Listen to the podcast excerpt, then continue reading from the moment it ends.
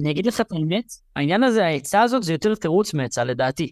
אני רואה בזה כתירוץ שמפחד להיכנס לשאלה הזאת. כי כשיבוא בן אדם לקהלת, סבבה, בן אדם בא לשלמה המלך, ואומר לו, תקשיב, היו לי מלא ילדים שעשו ביחד סעודה, ומלא צאן ובקר, ואז פשוט באו ליסטים וגנבו לי את הצאן והבקר ושחטו אותם, ונפל קורה על הילדים שלי ואין לי כסף יותר, ואשתי ברחה מהבית, ועכשיו אני נשארתי עם שכין על הגוף. הוא בא לקהלת ואומר לו, קהלת, אני אה, לא מבין מה זה. אז הוא אמר, בסדר, יום טוב איתו, והיום יום רע, אז תראה. כאילו, זה, לדעתי זה לא, זה לא מספק לאדם הזה, שאגב, מי שלא הבין, אני מניח שכולכם הבנתם, זה איוב, אה, הוא לא מספק שום דבר, הוא מספק לו משפט סיסמאתי כזה, ש... כן, שלא באמת יעזור, זה, זה לא באמת אה, נותן ניסה מדעתי. אני זוכר מאיוב משהו אחר לגמרי. אני זוכר שבאו חברים וניסו להסביר לו למה, ש... למה קרה לו הדבר הרע, והוא התכעס עליהם, ואז הגיע אליו אלוקים ואמר לו, נשמה, לא תבין למה קרה לך משהו רע, ואז פתאום הוא נרגע. תיאולוגיה של האבסורד, משמעות החיים בעקבות קהלת וקמי. טוב, אז אנחנו באמצע פרק זין, אחד הפרקים החשובים ביותר בקהלת, מתעסק ככה עם כל, ה... עם כל הסוגיות הבוערות. אז מתעסק באמת עם כל הסוגיות הבוערות. השמונה פרק... פסוקים הראשונים בפרק שלמדנו שבוע שעבר, התעסקו בעצם בסוגיית המוות, שזה הדבר שממנו קהלת פחד כל הזמן. הוא ראה את המוות כמשהו מאיין, משהו שבעצם הופך את כל היצירה שלנו בעולם הזה למיותרת.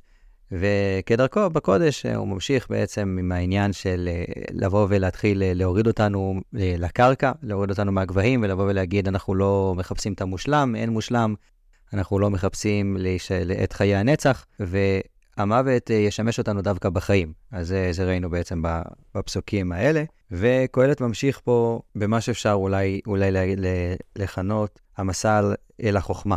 כבר ראינו אצל קהלת בהתחלה את היחס שלו לחוכמה בתור משהו שהוא לכאורה, זאת אומרת בהתחלה שהוא ניסה להישען עליה, ניסה להגיד אולי החוכמה היא הדבר שיציל אותנו, חוכמה, הדבר שייתן לנו משמעות, הדבר שיוכל לתת לנו בעצם את התקווה בחיים, והוא הוריד את זה לגמרי, כי אנחנו רואים שהחכם והכסיל שניהם בסופו של דבר אה, מתים, כן? אז זה ראינו בהתחלה, אבל בדיוק כמו שאל המוות עצמו אנחנו התייחסנו ב, אה, בצורה שונה, כן? התחלנו בעצם להתייחס אליו בצורה שונה ולהתייחס אליו בתור משהו שמשפיע לנו על החיים, אז גם לחוכמה הוא הולך להתייחס ביתרון היחסי שלה. ואנחנו נמצאים בפסוק ת', אנחנו מתחילים, אל תבהל ברוחך לכעוס, כי כעס בחק כסילים ינוח. ייתכן שזה מתקשר לפסוק הקודם. הפסוק הקודם היה טוב אחרי דבר מראשיתו, טוב ערך רוח מגבר רוח. אז ודאי שטוב אחרי דבר מראשיתו הולך על אחורה, הולך על הפסוקים שבאו לפניו, על כל עניין בעצם המוות שהוא מורה דרך אל החיים. ואחרי דבר טובה יותר מראשיתו מאשר ההתחלה, כי באחרי דבר אתה יודע בעצם מה,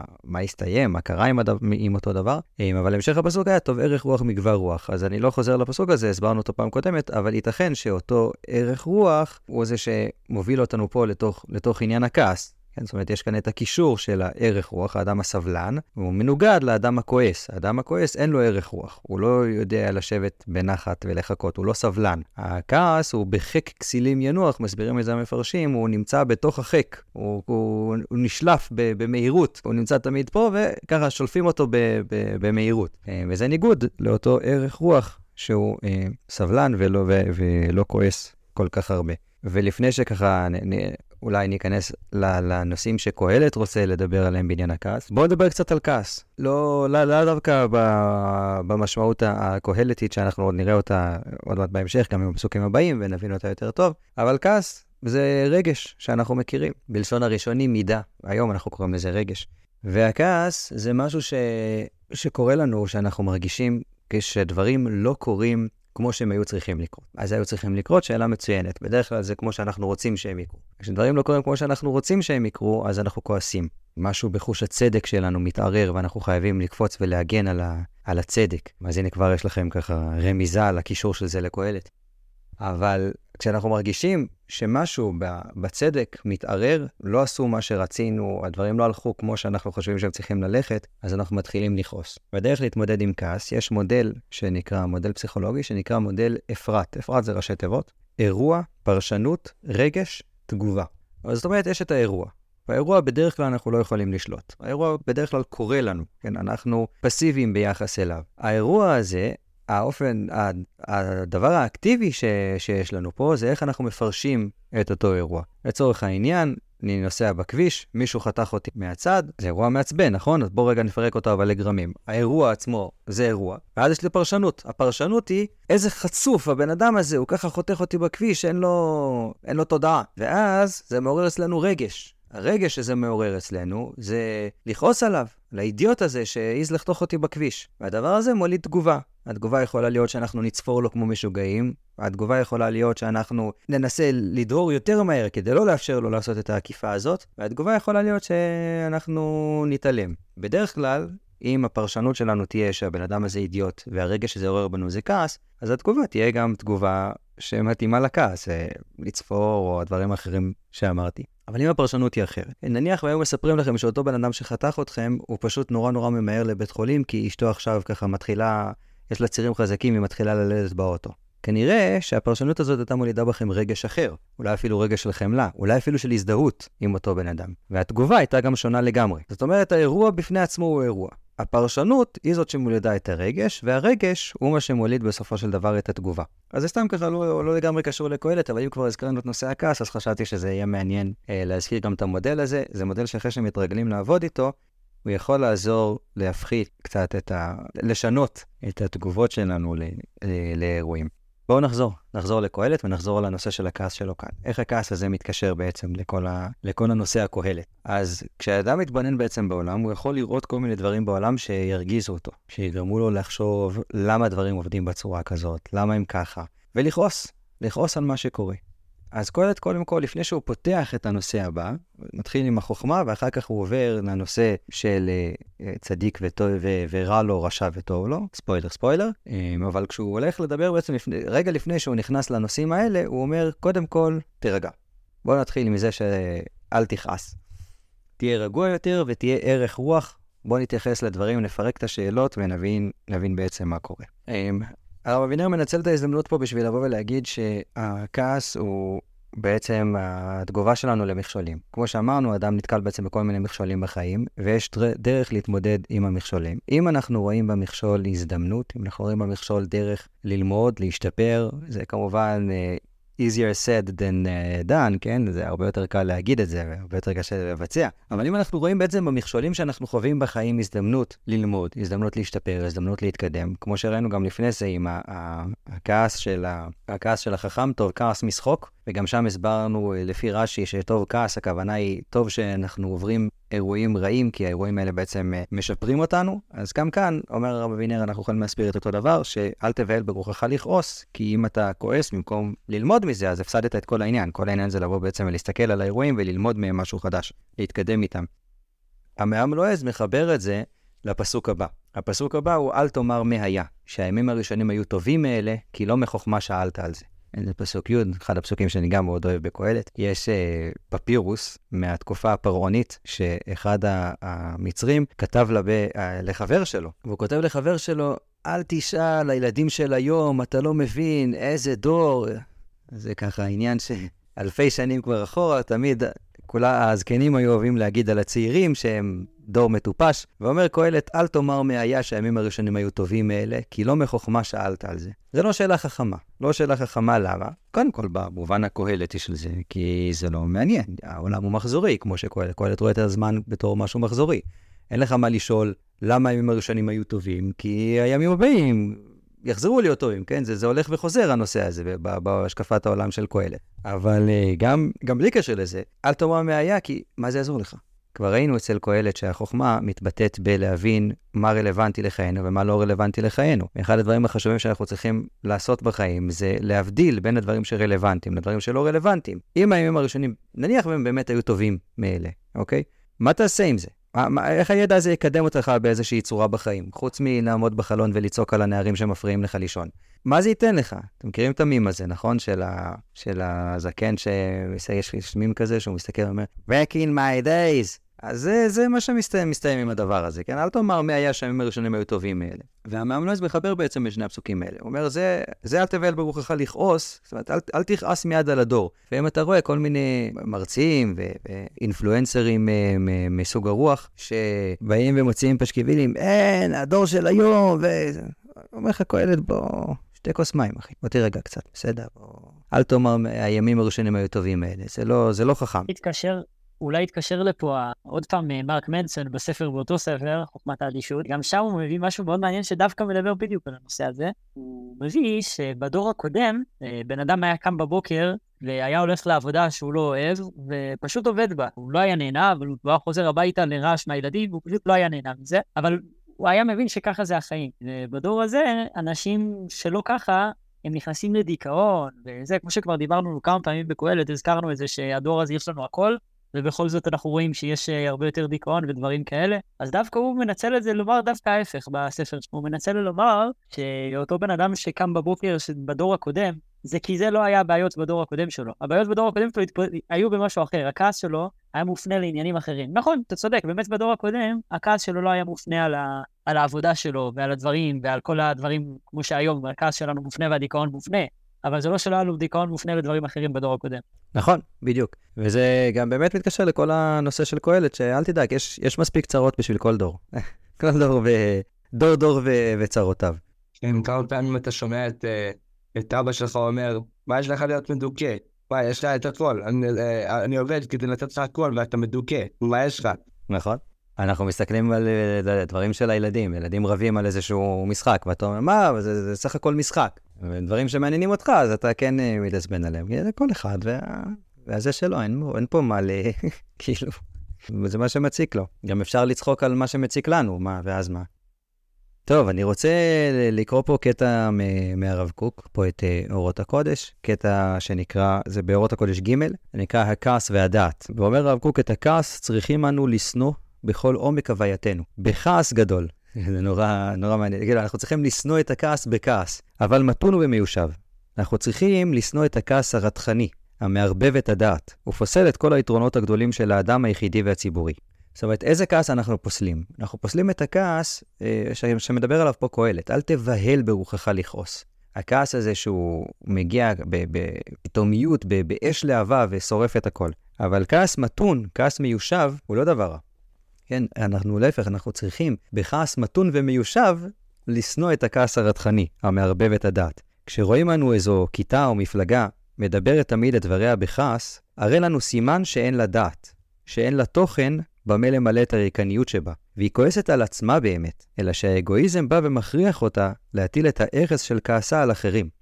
אז זה נקודה מאוד יפה בדברי הרב קוק. הוא אומר, אתה רואה לפעמים, יש... סוגים של פוליטיקאים. יש פוליטיקאים שבאים ומדברים על מה באמת חסר, מה צריך לתקן, מה אפשר לשפר, ויש כאלה שתמיד יש להם תלונות. זה נורא קל להבליל בין, בין, בין השניים, כן? זה לא כזה, לא, לא צריך יותר מדי, ממש, ממש רואים את זה. אתה רואה כאלה שתמיד יש להם רק דברים רעים להגיד על הצד השני. תמיד יש להם תלונות, באמת זה קיים בכל...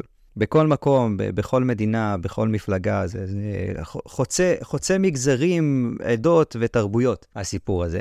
והפוליטיקאים הפופוליסטים, הם תמיד יש להם תלונות להגיד משהו אחר. אתה אומר, רגע, שנייה, אתה, מה אתה עשית בהקשר הזה? כן, זאת אומרת, אתה עכשיו כפוליטיקאי, כחבר כנסת, מה אתה עשית? כדי לתקן את מה שאתה אמרת. לא, זה, לא, אבל אתה לא מספיק פטריוטי, אתה... אז אתה אומר, אז אומר הרב קוק, הם משתמשים בכעס, בתלונות, לרדת על מישהו אחר, כדי לחסות על הפגמים שלהם, שאין להם כלום. אין להם שום דבר באמת, שום דבר מהותי, שום דבר אמיתי לבוא, ו- לבוא ולמכור. ושאתה רואה מפלגה או בן אדם, כן, שמדבר תמיד בכעס, תמיד תמיד הוא כועס, תמיד יש לו דברים רעים להגיד, אז אתה מבין שאין לו שום דבר בפנים.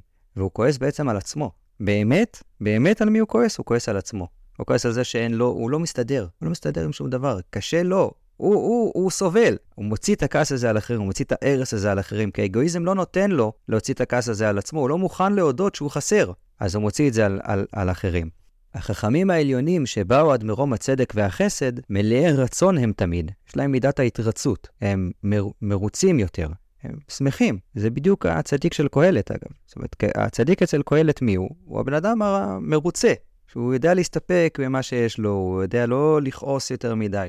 מלאי רצון הם תמיד, וחסד ואמת מאתר אותם כל היום. אז זה ככה דרך מצוינת להבדיל בין אה, אנשים ריקים לבין אנשים מלאים. אנשים הריקים, כל ימיו מחובים וכעס הנינו. זה, זה אנשים הריקים. אנשים המלאים, אז הם באמת רגועים יותר, מרוצים יותר, שמחים יותר. ובאמת יש להם מה למכור. עוד דבר שמביא כאן המאמלועז, על התלונה הזאת של ימים הראשונים היו טובים מאלה, כן? זה שהרבה פעמים זה משמש בתור תירוץ. זאת אומרת, נורא קל לאנשים לבוא ולהגיד, אני לא מספיק דתי, כי מה, אתה יודע איזה ניסיונות יש בדור הזה? אני יודע, קשקוש כזה. או אנשים שלא השקיעו מספיק בחינוך של הילדים שלהם, ושוב, לא, לא חלילה בזה, זאת אומרת, אנחנו כולנו עושים מיליון ושתיים טעויות בחינוך הילדים, אבל אנשים לפעמים משמשים בתירוץ. זאת אומרת, אה, זה, ככה זה הדור, אין מה לעשות. אז השימוש הזה הוא מביא כזה משל לבין, לילד שאמא שלו הכינה לו ארוחה, ומגישה לו ארוחה חמה, החברים שלו קראו לו לצאת לשחק כדורגל. יוצא משחק איתם כדורגל, חוזר אחרי חמישים דקות, מתיישב על השולחן, והאוכל קר. אמא, מה זה? למה האוכל ככה לא טעים? אומרת לו, שמה, בעיה שלך. תבוא תתיישב לארוחה כשהאוכל חם, יהיה לך חם. בחרת לצאת לשחק בחוץ, בעיה שלך. אז אותו דבר פה, זאת אומרת, לא מחוכמה שאלת על זה, כי העניין הזה של לבוא ולהאשים אחרים, כן, להאשים את מצב הדור, להאשים, גדלתי במשפחה כזאת, בעיר כזאת, נולדתי אה, ל- לעדה כזאת, לא מקדם אותך לשום מקום, כן? זה רק יגרום לך לסתם, כאב לב. טובה חוכמה עם נחלה, ויותר לרועי השמש. אז אמרנו שבעצם קהלת מנסה להתקדם עם, עם נושא החוכמה, ולגשת אליה אה, בצורה אה, טיפה אחרת. אה, בוא נקרא גם את הפסוק הבא, כן? טובה חוכמה עם נחלה ויותר לרועי השמש, כי בצל החוכמה בצל הכסף, ויתרון דעת, החוכמה תחיה ועליה. אז... אז יש כאן עניין כזה. קהלת חוזר לנושא החוכמה, וכמו שאמרנו, הוא רוצה להראות שיש לה, שיש לה יתרון אה, יחסי. החוכמה היא אכן טובה, למרות שהיא לא יכולה לפתור את בעיית החיים. אנחנו לא יכולים להשתמש בחוכמה כדי לפתור את בעיית החיים, היא לא בהכרח מה שיספק לנו משמעות, אבל כן יש לה, אה, יש לה יתרון. אבל טובה החוכמה, אומר קהלת, כשהיא מגיעה עם נחלה. זאת אומרת, כמו בפסוק הבא, בצל החוכמה, בצל הכסף. צל זה מלשון מחסה. אנחנו מכירים את זה מסוכות. סוכה תהיה להם לצל יומם מחורב, מה, מהשמש, מה, מהחום. אז המחסה בעצם, גם החוכמה וגם, בצל החוכמה, בצל הכסף, גם החוכמה וגם הכסף, שניהם מספקים מחסה. אבל אם אה, באים ביחד, אז הם, אז הם באים בצורה הכי טובה. זאת אומרת, חוכמה שהיא באה עם נחלה, טובה חוכמה עם נחלה, טובה חוכמה כשיש עימה נחלה, כמו דתנינן יפה תלמוד תורה עם דרך ארץ. זאת אומרת, היכולת להיות אדם שיש לו, אה, יש לו כסף, יש לו אמצעים לחלקל את עצמו בעצמו, ועם זאת, להיות בן אדם חכם, זה השילוב הטוב ביותר. זאת אומרת, זה, השילוב הכי טוב זה מי שיש לו גם את החוכמה וגם, וגם נחלה. כי, קודם כל, כי צריכים להתמודד עם המציאות. אנחנו חוזרים על זה בקהלת, אני יודע, המון פעמים, אבל, אבל זה באמת, אנחנו צריכים להתמודד עם המציאות. ובמציאות היא, אנשים, חוכמת המסכן בזויה. קהלת אומר את זה באחד הפרקים הבאים. זאת אומרת, חוכמתו של העני היא בזויה בעיני בני אדם. בני אדם לא מתייחסים לאדם שהוא לא... אין לו, אין לו כסף. אגב, אני חייב לציין שזה השתפר מדורו של קהלת. אפשר לראות שנגיד בציבור, בציבור החרדי, אז בגלל שבאמת האברכים הם ככה, הגולת הכותרת, האנשים שעליהם מסתכלים, אנשים שהכי מעריכים אותם, והם דווקא אנשים שאין להם בהכרח כסף, אז כן, אז כן יש להם, כן מכבדים אותם יותר מאשר נניח את השירים. אבל גם שם, בסופו של דבר, אתה רואה שכאילו אין מה לעשות. זה, המציאות היא שצריכים את, ה, את האנשים עם הכסף, ובסוף הם משפיעים גם על, גם על דברים אחרים. אז, אז אם כן, אז טובה חוכמה עם הנחלה, ויותר לרועי השמש. אז, אז רועי השמש אלו אנשים, כן? מי שחי בעצם ב, ב, בכדור הארץ, אנשים שחיים פה בעולם, ואנשים שחיים פה בעולם, אז הם שטחיים יותר, כן? זה, זה בדיוק הדבר שאמרנו, חוכמת המסכן שהיא בזויה, ולכן טובה החוכמה היא יתרון, החוכמה היא יתרון דווקא יותר לרועי השמש, זאת אומרת, היא יתרון דווקא לרועי השמש, לאנשים שחיים פה, כי הם, הם שטחיים יותר ולא מבינים את היתרון של החוכמה, ולכן כשהיא באה עם נחלה, הם מסוגלים לזהות גם את היתרון שיש לחוכמה בפני עצמה, כן? זאת אומרת, את היתרון של החוכמה עצמה. אבל כשהיא באה בלי, ה... בלי הכסף, אז אנשים בדרך כלל נוטים, נוטים לזלזל. הרבה פעמים ההפך, בן אדם יכול להיות שהוא טיפש לחלוטין, אבל בגלל שיש לו כסף, אז מכבדים אותו את מה שהוא אומר, ובעצם הוא... נכון, אבל פה הוא, פה הוא מסתכל מבחינת החוכמה, זאת אומרת, לא מבחינת העשירות, על העשירות הוא דיבר כבר בפרקים הקודמים. פה, פה הוא, הוא מסתכל מבחינת החוכמה, ו, ושהחוכמה אה, היא בעצם מוערכת יותר כאשר היא באה עם, עם, עם, עם הכסף, כן, החוכמה עם הנחלה. אבל גם כאשר, זאת אומרת, אבל אם אנחנו צריכים לבחור, כן, וזה, וזה בפסוק הבא, זה בפסוק י"ב, כי בצל החכמה בצל הכסף, אבל ויתרון דעת, יש יתרון לדעת על פני הכסף, כי החכמה תחייב ועליה. בניגוד, למשל, לממון, שהממון תמיד יכול לאבד. זאת אומרת, אין לי, אין לי ערבון, כבר ראינו את זה הרבה פעמים אצל, אצל קהלת, אין לי ערבון שהממון תמיד יחזיק אותי. זאת אומרת, הוא יכול לאבד, אבל החכמה היא לא נאבדת ממני. זאת אומרת, החכמה היא משהו ש... מחזיק אותי תמיד. איך ההסבר אחד ש... שראיתי? ובירושלמי תענית, ראיתי את זה במאמלועז, צריך להגיד תודה לגיא שהשאיל לי את הספר. בירושלמי תענית מביא שרבי חמא ורבי חנינא נכנסו בבתי כנסיות של לוד, ואמרו כמה כסף שיקעו פה אבותינו. זאת אומרת, כנראה שהיו מאוד מפוארים, בתי כנסת כאלה מאוד יפים, מאוד... הם אמרו כמה כסף שיקעו פה אבותינו, מוטב שהיו נותנים לעניים, בירושלמי בתענית. אז זאת אומרת, גם ה... דרך שבה אתה מוציא את הכסף שלך, היא טובה יותר כאשר היא באה עם חוכמה. אתה יכול להוציא את הכסף שלך על מיליון שטויות, ואתה יכול להוציא את הכסף שלך על דברים משמעותיים. ולכן כשהחוכמה, אז גם כשהכסף מגיע עם החוכמה, הכסף עצמו הופך להיות יותר טוב, כי ההוצאה היא הוצאה חכמה יותר, נבונה יותר, הולכת למקומות אה, טובים יותר כאשר אתה אדם חכם. כשאתה משתמש בעצם בחוכמה. בסדר, פסוק י"ג, ראה את מעשה האלוהים, כי מי יוכל לתקן את אשר עיוותו. אז הנה אנחנו מתחילים את הנושא שאורי כל כך חיכה לו. אי הצדק בעולם. כי ההתחלה לנושא הזה, קהלת בעצם פותח ואומר, ראה את מעשה האלוהים, אז ראה יכול להיות כמה דברים. ראה יכול להיות תתבונן, תסתכל, תבין את מעשה האלוהים, וראה יכול להיות שמור. אנחנו מכירים את זה גם ממקומות אחרים, שראה יכול להיות לא רק להסתכל, ראה יכול להיות גם ראה והתבונן כדי לשמור על משהו מסוים. אז... המדרש, מדרש רבה פה מביא, אני אתחיל עם זה, כי אחר כך אני אעבור לראה של התבונן, אבל בואו נתחיל דווקא עם הראה של שמור. המדרש רבה מביא שבשעה שברא הקדוש ברוך הוא את אדם הראשון, אתם יכולים לראות את זה פה למטה בהערה שבע, בשעה שברא הקדוש ברוך הוא את אדם הראשון, נטלו והחזירו על כל ענייני גן עדן, ואמר לו, ראה מעשה, מעשיי כמה נעים ומשובחים הן. וכל מה שבראתי בשבילך בראתי. תן דעתך שלא תקלקל ותחריב את עולמי, שאם תקלקל, אין מי שיתקן אחריך. ועל כך נאמר את מעשה האלוהים, כי מי יוכל לתקן את אשר עיוותו. ולפי הפרשנות הזאת, את אשר עיוותו הכוונה היא את מה שהוא בעצמו עיוות. זאת אומרת, מי יכול לתקן את העיוותים שלו? קהלת, ראינו את זה גם בעבר, פחות האמין בפתגם של אם אתה מאמין שיכולים לקלקל, תאמין שיכולים גם לתקן.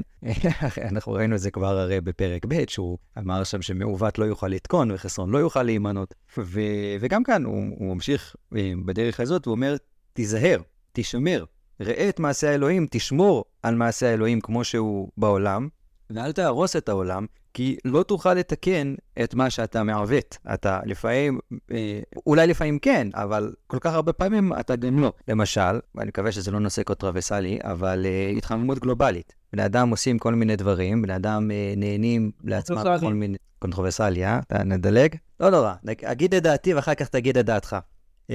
ואנחנו, ואנחנו מסתכלים ואנחנו רואים בנתונים שאנחנו רואים על, על, על העולם, ואתה רואים שהטמפרטורות עולות בצורה קיצונית, ואנחנו מסתכלים למשל בעשר, עשר שנים האחרונות, כמויות השריפות שמתפרצות ביערות בכל, בכל אזור אגן, אגן הים התיכון, הם פי, לא זוכר כמה זה היה הנתון הזה, אבל משהו כמו פי שבעה, שמונה יותר מאשר בכל העשורים הקודמים. אז הנה, זה ממש מתקשר לנושא הזה שאומר קהלת, ראה את מעשה האלוהים, שמור על מעשה האלוהים. תשמור עליו, ש...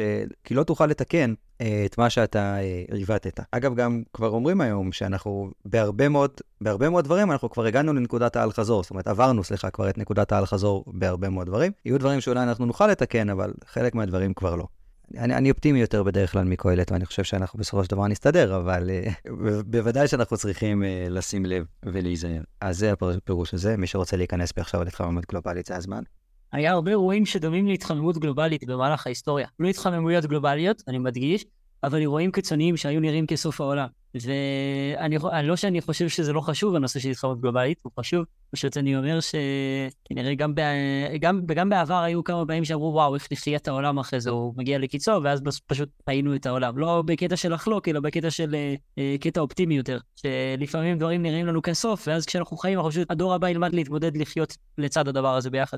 אורי, אני נוטה לחלוק על מה שאמרת, בגלל שבעבר הקומוניקציה העולמית הייתה לא כל כך, כלומר, כשבן אדם רואה דיזסטר שקורה לו מול העיניים, פעם זה היה בשבילו, זה כנראה קורה בכל העולם, וכל העולם נחרב. אבל היום זה כזה, אתה יודע, זה רק פה, זה לא בכל מקום. לא הבנתי, אז למה אתה נותן לחלוק עליי? היום אנחנו יכולים להגיד התחממות גלובלית, כי אנחנו יודעים שזה קורה בכל העולם. פעם בן אדם שאומר זה קורה בכל העולם, זה רק בגלל הראייה הקטנה שלו, של האזור של... העין מה שהיה אם הוא...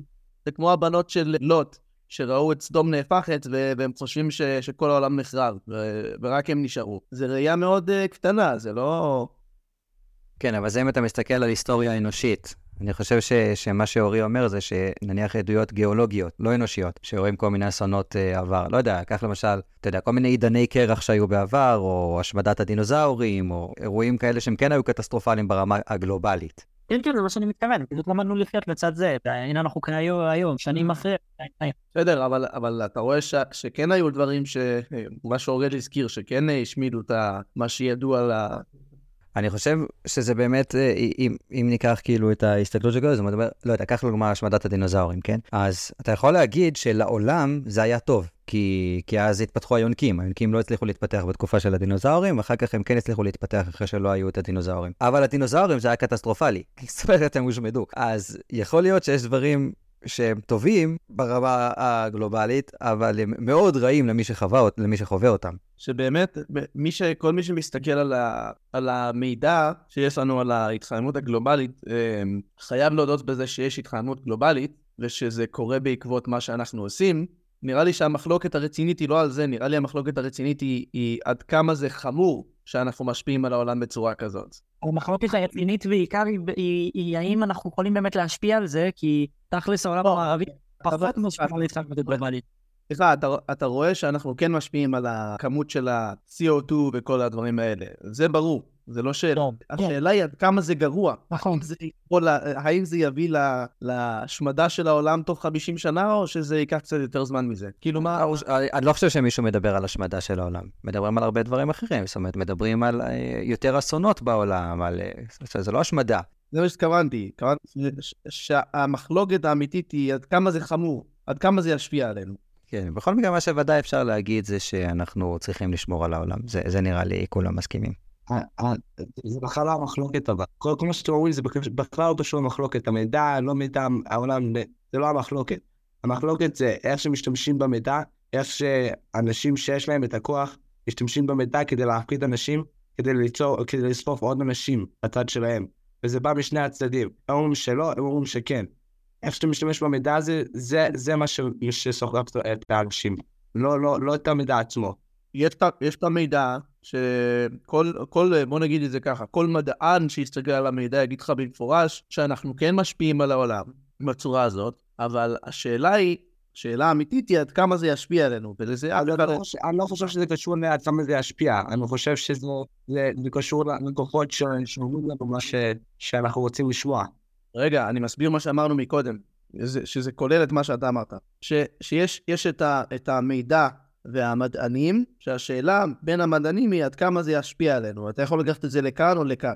מעבר לזה, מעבר לזה זה הפך לנושא קונטרוברסלי בגלל פוליטיקאים, זה מה שאמרנו, ככה סיימנו את זה. בגלל הפוליטיקה זה הפך לנושא קונטרוברסלי, שאנשים משתמשים במידע לכאן ולכאן, כדי להפחיד אנשים, תצביעו לי כי אני אתרום לדבר הזה, תצביעו לי כי אני לא אתרום לדבר הזה, זה הפך לנושא, זה די, זה די מכוחך, אבל הפוליטיקאים אוהבים להגיש את העובדות לצד שלהם. גם עוד משהו שרציתי להגיד מקודם, שדיברנו מקודם על החימום גלובלי ועל סוף האנושות, אמרתי, מי אמר שבכלל מגיע לאדם לחיות לנצח? למה שאנחנו נתנו את זה? לא הבנתי.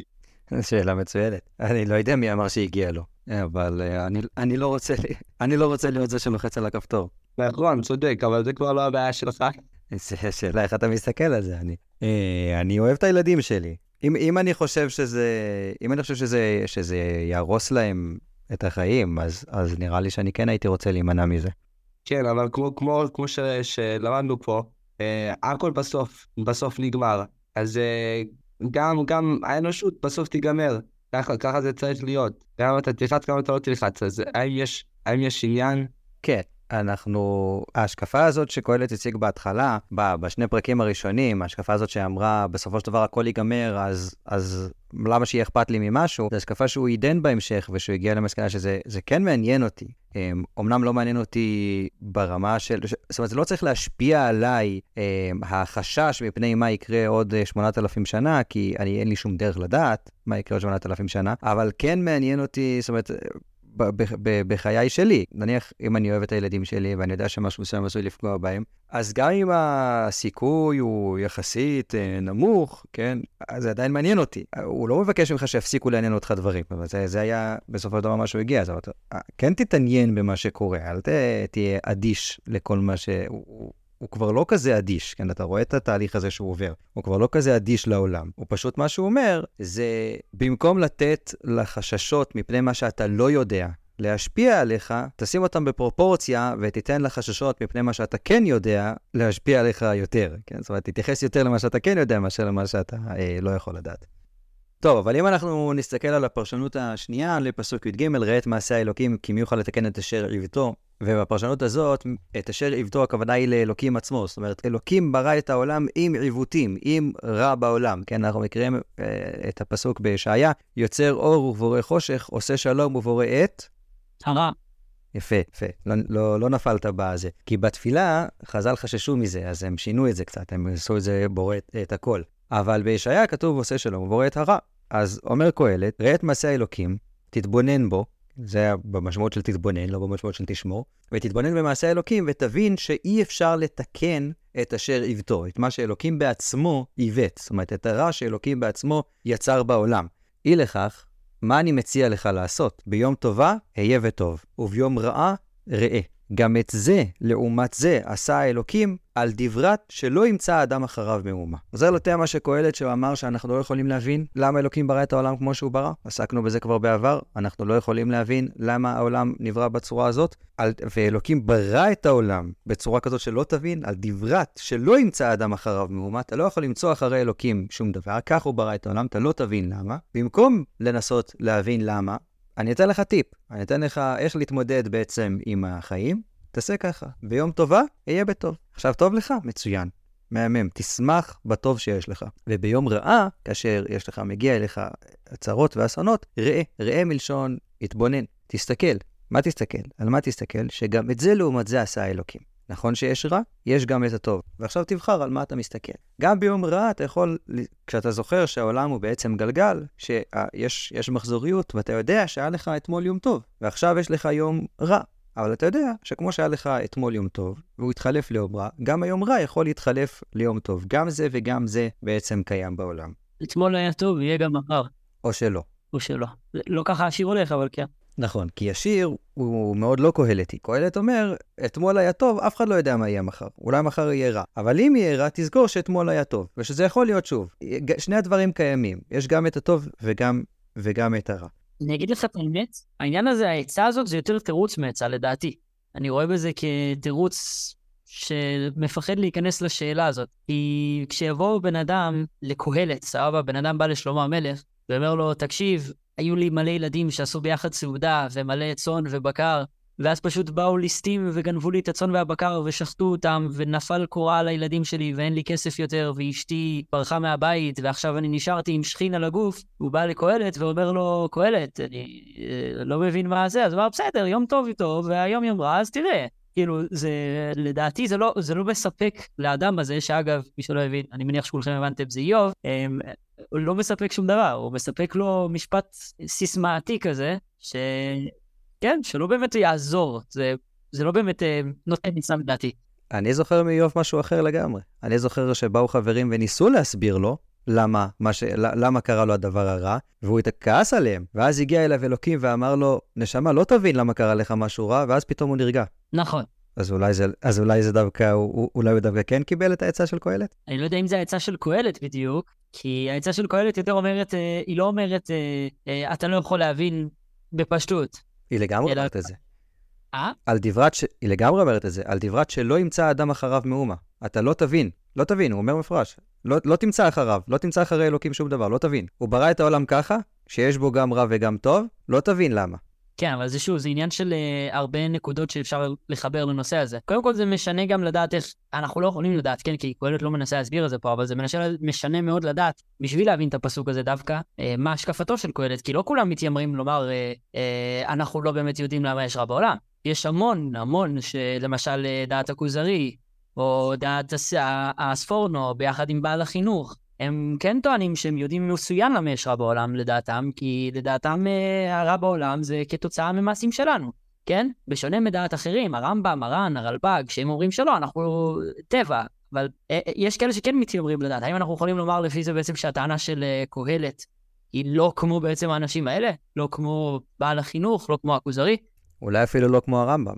הרמב"ם מתחלק לשתי, אם אתה מכיר את דוב שווארץ, הוא מציג, הוא מציג שתי דרכים להסביר את הרמב"ם. את השיטה של הרמב"ם, אז הרמב"ם בכללי הוא קצת שנוי במחלוקת להבין אותו באמת טוב. יש לו גישה אחת יותר אזוטרית ושנייה פחות, פחות. אתה מדבר על, על גישתו בהשגחה, כן, זה כבר... כן. מאות, מאות קולמוסים נשתברו בניסיון להסביר את גישת ההשגחה של הרמב"ם, מהסברים יותר מסורתיים, עד הסברים מאוד, קוראים אותו פרופסור שעיו לבוביץ', כן, עד, עד, עד הסבריו של לבוביץ' לאמונתו של הרמב"ם. יש אפילו ספר שיצא לפני שנה שלא הספקתי עדיין לקנות, אבל אהבתי את הטייטל, שנקרא כפירותיו של הרמב"ם. אז כן, לרמב"ם באמת נשתברו מאוד קולמוסים על ההסבר שלו. אבל אני חושב, אני חושב שקהלת, זה, זה מאוד אחיד בקהלת, הנושא הזה שהוא בא ואומר, שאלות, שאלות תיאולוגיות הן מעניינות בחוגים לספרות. כשאתה נתקל בהם בסופו של דבר בחי... בחיים שלך ב... בעצמם, השאלות התיאולוגיות הופכות להיות פחות מעניינות אם אין להם בסופו של דבר איזשהו מענה מעשי, okay? ש... ש... שאני יכול לבוא ו... ובסופו של דבר לקבל מזה איזשהו מענה מעשי. וקהלת מנסה מאוד לבוא ולתת מענים מעשיים, וזה מתאים מאוד גם לגלישת הפוסט, זאת אומרת, הוא אומר, אני לא יודע להסביר את הרע בעולם. אני יכול לנסות, אני יכול, אבל, אבל אני לא באמת יודע להסביר אותו בצורה, בצורה טובה. אני חושב, אומר קהלת, ש... ש... שאי אפשר להבין את זה. זה, הוא אומר את זה לא רק פה, אבל, אבל גם כאן, על דברת שלא ימצא אדם אחר מאומה. אני דווקא חושב ש... שבנושא הזה, דווקא קהלת ואיוב כן די עולים אה, יחד בקנה אחד, בגלל ש... ששתיהם בסופו של דבר אומרים, אתה לא תבין, ואל תנסה להבין, אל תנסה לתת תירוץ, אל תנסה להבין למה השם פועל ככה, אם זה בגלל הטבע, או בגלל מה שאתה עושה, או... אל, אל תנסה להבין. כי זה חלק אינטגרלי מהמציאות. יש רע ויש טוב, לפעמים קורה רע, לפעמים קורה טוב. אז ההצעה של קהלת היא כן מאוד פרקטית דווקא, רוצה, אני כן רוצה לחלוק עליך אורי, כי היא כן מאוד פרקטית מה, מהמובן הזה שכמו שהיו לך בחיים דברים טובים, וכמו שהיו לך דברים רעים, יקרו שוב דברים טובים, ועלולים לקרות שוב דברים רעים, אבל זה פשוט גלגל החיים, אתה צריך להשלים עם זה, זה העניין. פשוט תשלים עם זה. מסכים, אני מסכים מאוד עם זה שאיוב נשאר בזה שאין לזה, אין לו תשובה. נכון, אבל, אבל מה, מה שבעצם קהלת בלהגיד כאן, זה לא רק תישאר עם השאלה ו- ו- ו- ותסבול, אלא, אלא ת- תלמד להתמודד עם המציאות הזאת שיש בה גם רע וגם טוב. אם, אם תגיד לאנשים שתשמע, יהיה בסדר, הכל יהיה רק טוב, אז אתה בעצם משקר להם, נכון? זה לא עוזר להם. ולהגיד לבן אדם, תישאר בדיכאון שלך כי הכל דפוק, זה גם לא עוזר. אבל לקבל את ה... פשוט להשלים עם המציאות שיש בה גם וגם, ולנסות להתרגל את הטוב דווקא, ולהגיד שגם כשרע לך, תזכור שעלול להיות גם טוב. אפילו שיכול להיות שימשיך להיות רע, אבל עלול גם להיות טוב שוב. אז בזה אתה מוצא את הנחמה שלך, ואתה גם משלים עם זה בצורה יותר בוגרת, אפשר לומר, בצורה יותר מציאותית. בגלל זה אני חושב שקהלת הוא אופטימי. זאת אומרת, ההסתכלות ככה הרגילה על קהלת היא שהוא, שהוא מאוד פסימי, כן? הוא רואה תמיד את הרע, והוא תמיד אומר שום דבר לא זה, אבל, אבל אני חושב שהוא דווקא מאוד אופטימי, דווקא בגלל שהוא מקבל את המציאות כמו שהיא. והוא מציע לך, תקבל את המציאות כמו שהיא, אל, אל תתכחש אליה. אל, אל תנסה לטעון שאין רע, אל תנסה לטעון שגם הרע הוא בעצם טוב. לא, יש טוב ויש רע, ותקבל את המציאות. דווקא שאתה מקבל אותה, אז אתה משוחרר. אז אתה באמת משוחרר להתייחס אליה בצורה יותר... אנשים עושים גם את ההגזמה לצד השני, כן? בוא נזכור. כמו שיש אנשים שעושים את ההגזמה לצד של הטוב, אנשים עושים גם את ההגזמה לצד של הרע, בדיוק כמו שמאור אמר מקודם. אז גם מזה קהלת מציע לך להשתחרר. זאת אומרת, אל, אל תגזים לא לפה ואל תגזים לא לשם. יש טוב, יש רע, שני הדברים האלה קיימים בעולם. כשטוב לך, תשמח, אל תחשוב, הולך להיות רע. וכשרע לך, תזכור שיכול להיות, שיכול להיות טוב. תגיד למה אני אעשה את זה, לא, זה לא רציונלי. אם, אם אני חושב בזמן שהרע לי אני חושב של טוב, אז גם בזמן שטוב אני אחשוב על הרע. בסדר, אז תהיה ראש בקיר, ו- ובסדר, ותסבול. קהלת מציע לך, עצה פרקטית פשוט. אומר, כיוון ששני הדברים קיימים, תזכור, כשטוב לך, שיהיה לך טוב, תחשוב רק על הטוב, אל תחשוב על הרע בזמן שטוב לך, אבל כשרע לך, כן תחשוב על זה שיכול להיות טוב. אוקיי, אז חשוב לי רק להבהיר, לא אמרתי שאיוב מתיימר להציג תשובה סופית לשאלה הזאת, ואני לא חושב גם שקהלת פה, כן, לא אמרתי שהוא מנסה להציג תשובה סופית לשאלה, רק אמרתי שאיוב, לדעתי, לא נותן עצה. אמרתי ש... לא איוב, קהלת, סליחה, לדעתי לא נותן עצה. לא, מנסה לתת עצה. לא, זהו, אני לא חושב שהוא נותן עצה, כי במידה ויבוא אליו איוב, וזה הטענה שהוא ייתן לו, זה לא יוביל אותו לכלום. התשובה שהשם נותן לאיוב, זה לא מה שקהלת אומר פה. התשובה שהשם נותן לאיוב היא, לא סיימת את המסע שלך, לדעתי, מה שאני לפחות, מפסוק למ"ח, עד פסוק, לא, מפרק למ"ח, עד פרק מ"ב, לא כולל מ"ב, שהשם עונה את התשובה שלו בעצם לאיוב. מי שקרא את הפרקים האלה, אני מקווה שתצליחו להבין שם משפט, כי אני לא הצלחתי, כאילו, כלום לא קשור לכלום. האם היית שם, האם היית פה, האם אתה כזה, האם אתה כזה, זה כאילו מלא פסוקים שלא קשורים, כל פסוק לא קשור לפסוק הקודם, ופשוט קונספט אחד ברור עולה מאליו. לא כל דבר אתה יודע כרגע. אבל לא כל שאלה שהשם מציג לו בדברים שם, זה שאלה שאי אפשר לדעת. יש הרבה שאלות שכן אפשר לדעת, מהשאלות שהוא מציג לו שם. מה שאני לא סך הכל אומר, זה שמה שהשם לדעתי, לפחות איך שאני למדתי את איוב, שהוא בא לאיוב בסוף הספר ואומר לו את כל הדברים האלה, הוא לא בא ואומר לו, אתה לא, אתה לא, אין תשובה לדבר הזה.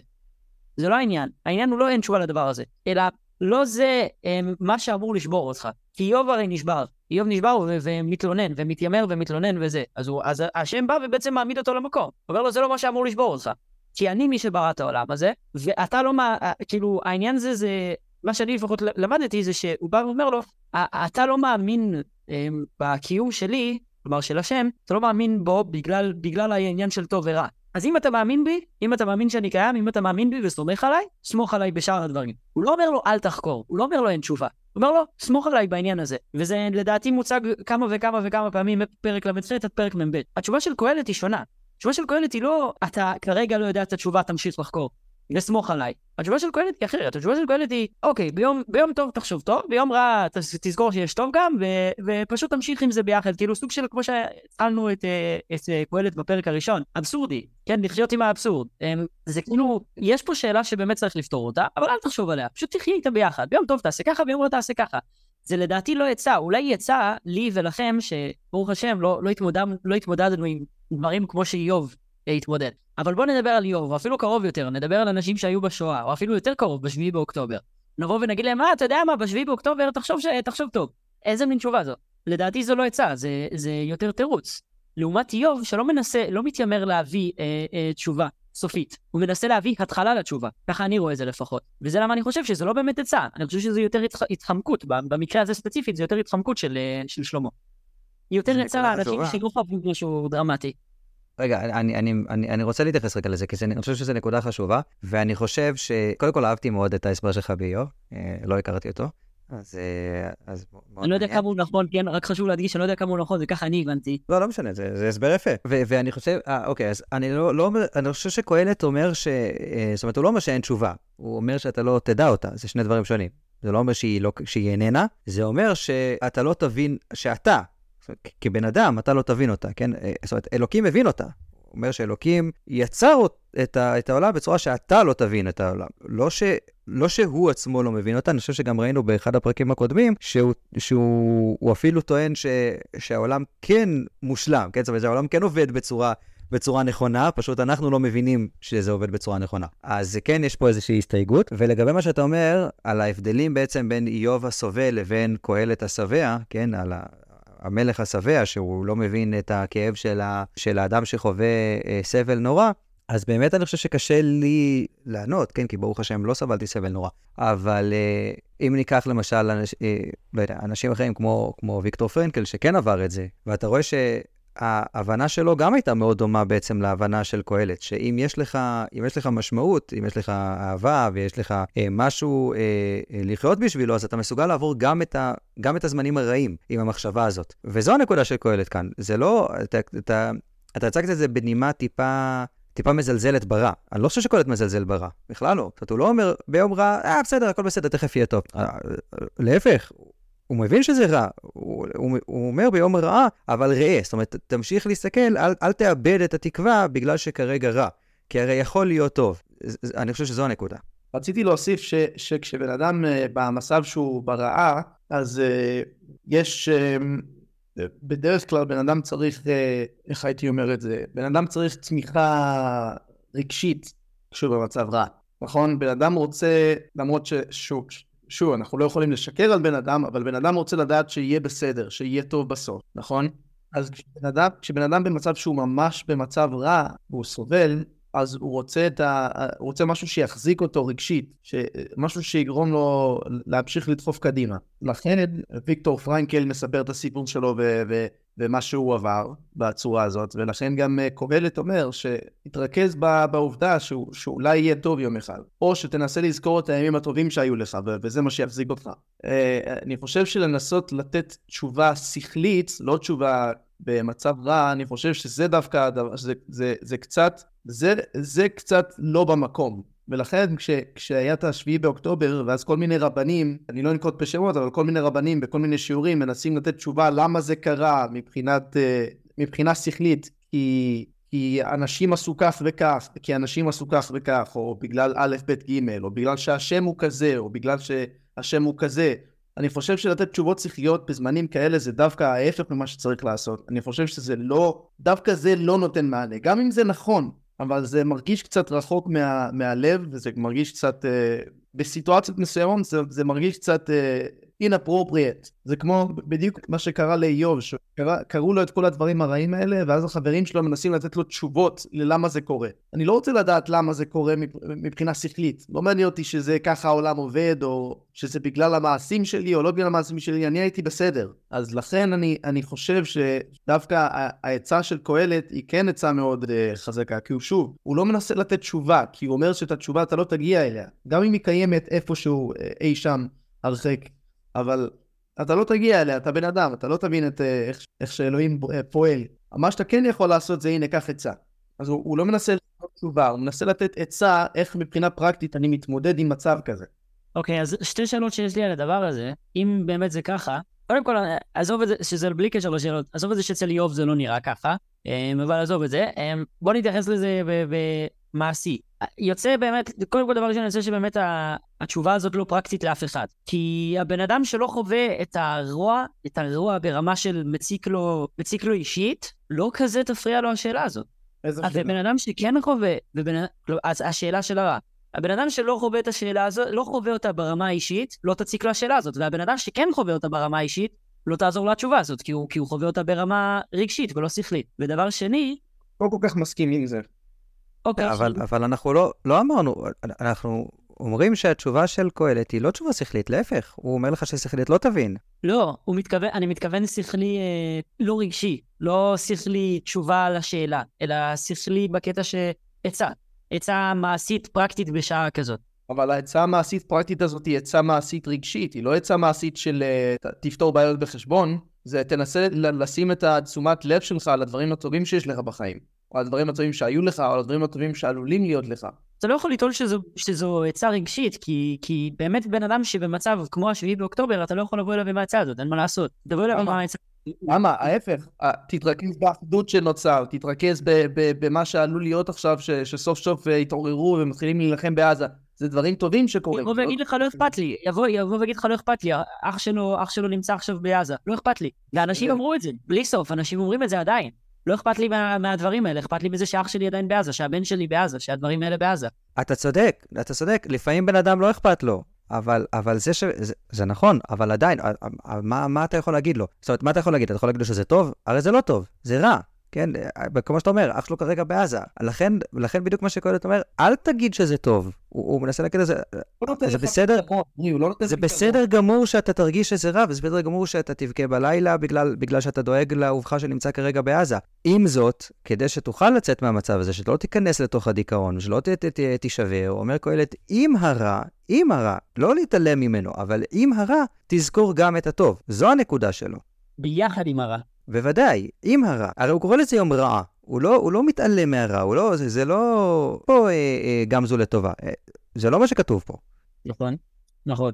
אני לא יודע אם נשאר לנו עוד זמן להיכנס להמשך, אבל רק אני אזכיר שיש מהראשונים, כן, מקודם הזכרת כמה זה, אבל יש מהראשונים שדווקא כן, יש למשל את ספר הישר, שהוא יוחס בטעות לרבן אותם, כי לרבן אותם יש ספר כזה, ספר הלכתי שנקרא ספר הישר, אבל יש ספר מוסר שנקרא ספר הישר, שאנחנו לא יודעים מי מהראשונים כתב אותו, ושם הוא מזכיר מונח שרגילים לצטט בישיבות, שנקרא ימי האהבה וימי השנאה, וזה ממש ככה אחד לאחד הדברים, הדברים של קהלת. ימי האהבה זה הימים האלה שטוב לך בהם, ואתה מרגיש כזה, הכל סבבה, אתה קם בבוקר, הציפורים מצייצות, הכל, הכל, הכל זורם חלק. ויש את ימי השנאה, שהכל זורם כזה בקושי ובעצלתיים, ואתה צריך להילחם כדי, כדי להתקדם עם הדברים הכי קטנים בחיים. ושם העצה גם כן של ספר הישר, היא לזכור שזה מחזורי. לזכור שכמו שיש את ימי השנאה, יבואו גם, גם ימי אהבה. שוב, אולי כדאי, באמת, בגלל מה שאורי אמר, זה לא התעלמות מהרוע. התעלמות מהרוע לא פותרת שום דבר, אלא זה הבנה שלצידו קיים גם הטוב. זאת אומרת, שני הדברים קיימים בעולם. גם, גם זה וגם זה.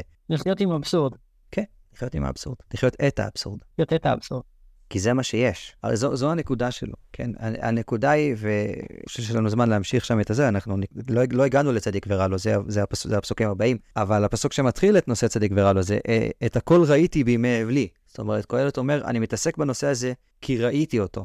ו- ו- וזה שונה לחלוטין מלהתעסק עם זה ככה כדיון סוגיה פילוסופית. זה סוגיה אמיתית. קראתי פעם אצל הרב אליה פרן, שהוא רב של קיבוץ גן יבני. בקיבוץ, כמו שאתם זוכרים מה-ג'יי סי סי, אז אוהבים לשיר את ברכת המזון ביחד. ואחת הזקנות בקיבוץ לא שרה את נער ראיתי גם זקנתי. ולא ראיתי זה זקנזב, זרוע מבקש לכם. הוא שאל אותה למה, והיא אומרת לו, אני ראיתי צדיק נעזב וזרוע מבקש לכם, כן, היא שרדת השואה. אומרת לו, אני ראיתי הרבה, זה זרעו של צדיק שנעזב ומבקש לכם, אני לא יכול להשאיר את הפסוק הזה יותר. עם זה, נשאיר אתכם מחכים לשבוע הבא.